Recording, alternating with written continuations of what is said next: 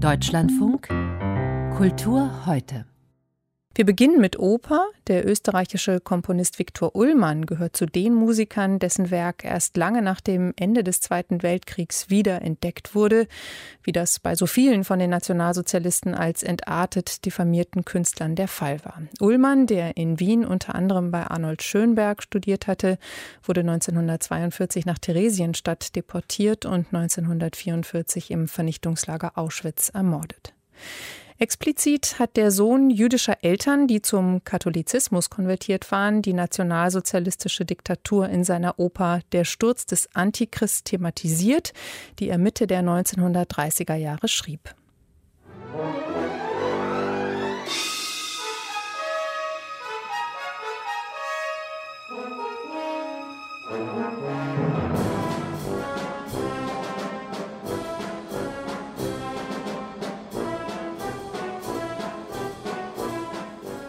In dem Bühnenweihefestspiel bezeichneten Stück gewinnt am Ende die Kraft des Wortes über den Diktator.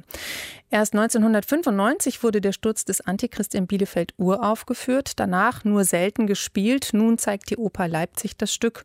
Uwe Friedrich war bei der Premiere gestern dabei. Herr Friedrich, Bühnenweihfestspiel kenne ich nur ein anderes, nämlich Wagners Parsifal.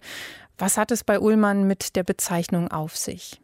Er stand, äh, als er dieses Werk komponiert hat, unter dem Einfluss der Anthroposophie. Sein Librettist war da auch noch viel stärker involviert, war sozusagen der Nachfolger von Steiner.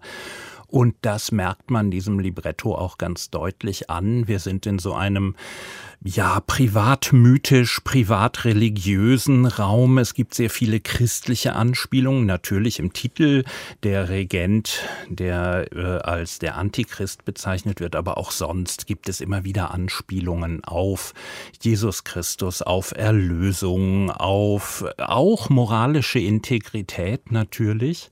Ähm, und es gibt wahnsinnig viel Text, der von den Solisten, es sind in der Tat nur Männer, weggeschafft werden muss und man liest das zum Teil etwas erstaunt mit. Manchmal sind Übertitel ja nun nicht unbedingt ein Segen, wenn man all diese Verwirrungen da mitbekommt. Man liest es manchmal nur staunend mit und denkt, was ist damit jetzt gemeint und wo hat diese Handlung denn nun Hand und Fuß?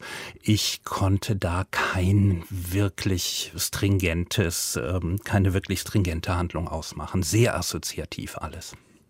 Viktor Ullmann hat das Stück 1934 bis 36 geschrieben. Da war die nationalsozialistische Diktatur ja schon Realität, auch wenn Österreich noch nicht annektiert war. Was wird denn aus diesem Stoff im Jahr 2021?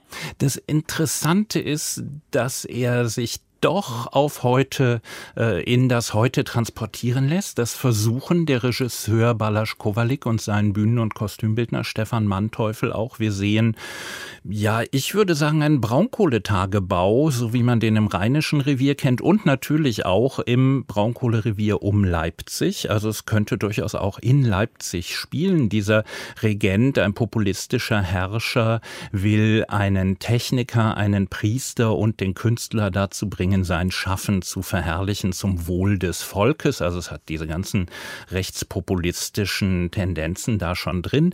Der Priester macht zunächst mit, der Techniker, ja, also macht auch zuerst mit, dann weigern sich beide, werden erschossen. Siegreich ist dann der Künstler.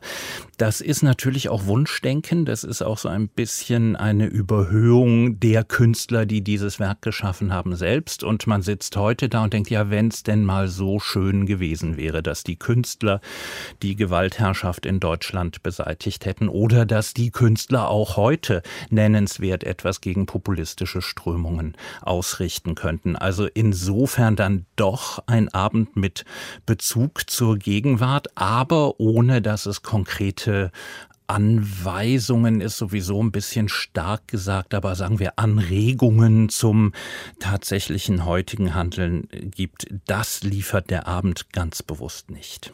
Wir haben ja vorhin schon einen Musikausschnitt gehört, das ging stilistisch so ein bisschen in Richtung Kurt Weil. Was ist das für eine Musik, die diesen Stoff entfalten soll? Viktor Ullmann nimmt alles, was am Wege liegt, könnte man etwas despektierlich sagen. Da ist eine Menge Zemlinski drin, da ist eine Menge Richard Strauss drin, also dieses ganz große, äh, spätest romantische Orchester, gegen das sich die Sänger dann durchsetzen müssen. Stefan Rügammer ist der Künstler und ihn hören wir in einem Ausschnitt.